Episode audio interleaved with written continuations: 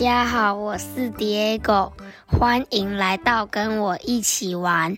我今天想要跟大家分享一本我非常喜欢的书，书名叫做《不一样也很棒》。卡布修先生是科学老师，周末时他总是待在工作室里，他喜欢到处收集齿轮及机械。用它们来发明各种奇怪的东西。他很想和班上学生分享这份热情，但是他生性害羞，上起课说话就会变得结结巴巴，因此学生们都不听他说话，教室变得吵闹不休。有一天晚上，他回到家时，觉得头痛得非常厉害。连晚餐也没吃，就上床睡觉了。隔天早上，他挣扎着起床，拖着脚步来到浴室。啊！他看到镜子里自己的头变得超级大，不仅惨叫一声。虽然样子很奇怪，但他还是刷好牙、洗好脸，出门去教书上课了。走在街上的时候。大家都盯着他瞧，他的脸都涨成紫红色了。有些人对他窃窃私语，有些人则忍不住对他品头论足。比如贝小姐勉强才拉住自己那五只狗，大声喊道：“哎呦，好大的头呀！”西蒙太太那吵吵闹闹的四胞胎则大叫着。好大的头呀！好大的头呀！就这样，卡布修老师好不容易来到了教室，等着他的却是一阵惊人的沉默。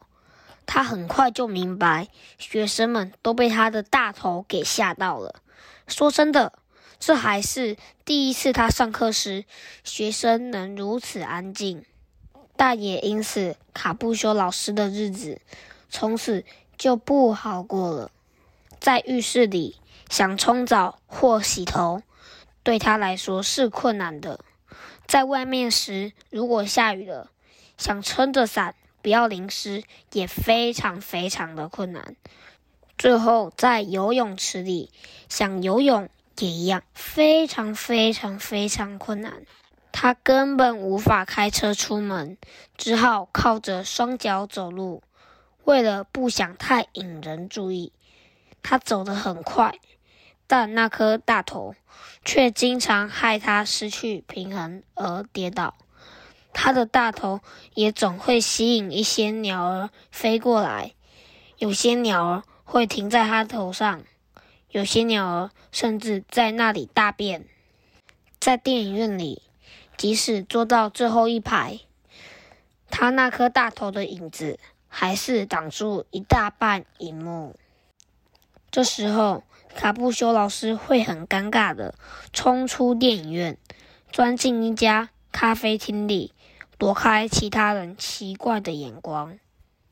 哎呀，卡布修老师越来越常跌倒了。有天早上，他花了老半天才终于起床。不能再这样下去了。他得想办法让日子好过一点才行。他把自己关进工作室里，开始思考起来。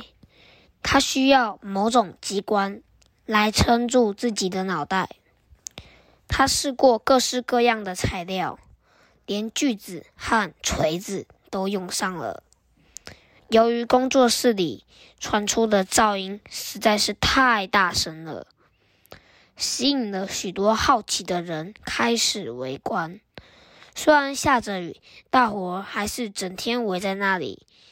但没有人知道卡布修老师到底在做什么。天黑了，所有的人都回家了。当街上都没人的时候，卡布修老师终于从家里搬出一座奇怪的机器，上面装有一只拐杖。用来撑住他的头。他不管雨已经下得越来越大，还是启动这座奇怪的机器。他高兴地发现它运行得很顺利，开始往自己也不知道的方向转过去。他从来没有觉得像现在这么自由，也从没体会过原来自己这么厉害。整个晚上，他都待在外面，快天亮时才发现，连夜的倾盆大雨已经使大街小巷都变得像溪流一样。天色越来越亮，他经过一家面包店，发现外面围了一大群人。原来雨水顺着大烟囱流进了店里，而面包店老板却一筹莫展，不知该怎么做才能让水不会再流进来。突然，他看到身后的卡布修老师，过一会儿，只见卡布修老师从梯子爬到屋顶，他拆下头上那座机器。将它安装在烟囱上方，一下子就把烟囱完全遮起来。面包店老板觉得他这个主意实在太棒了。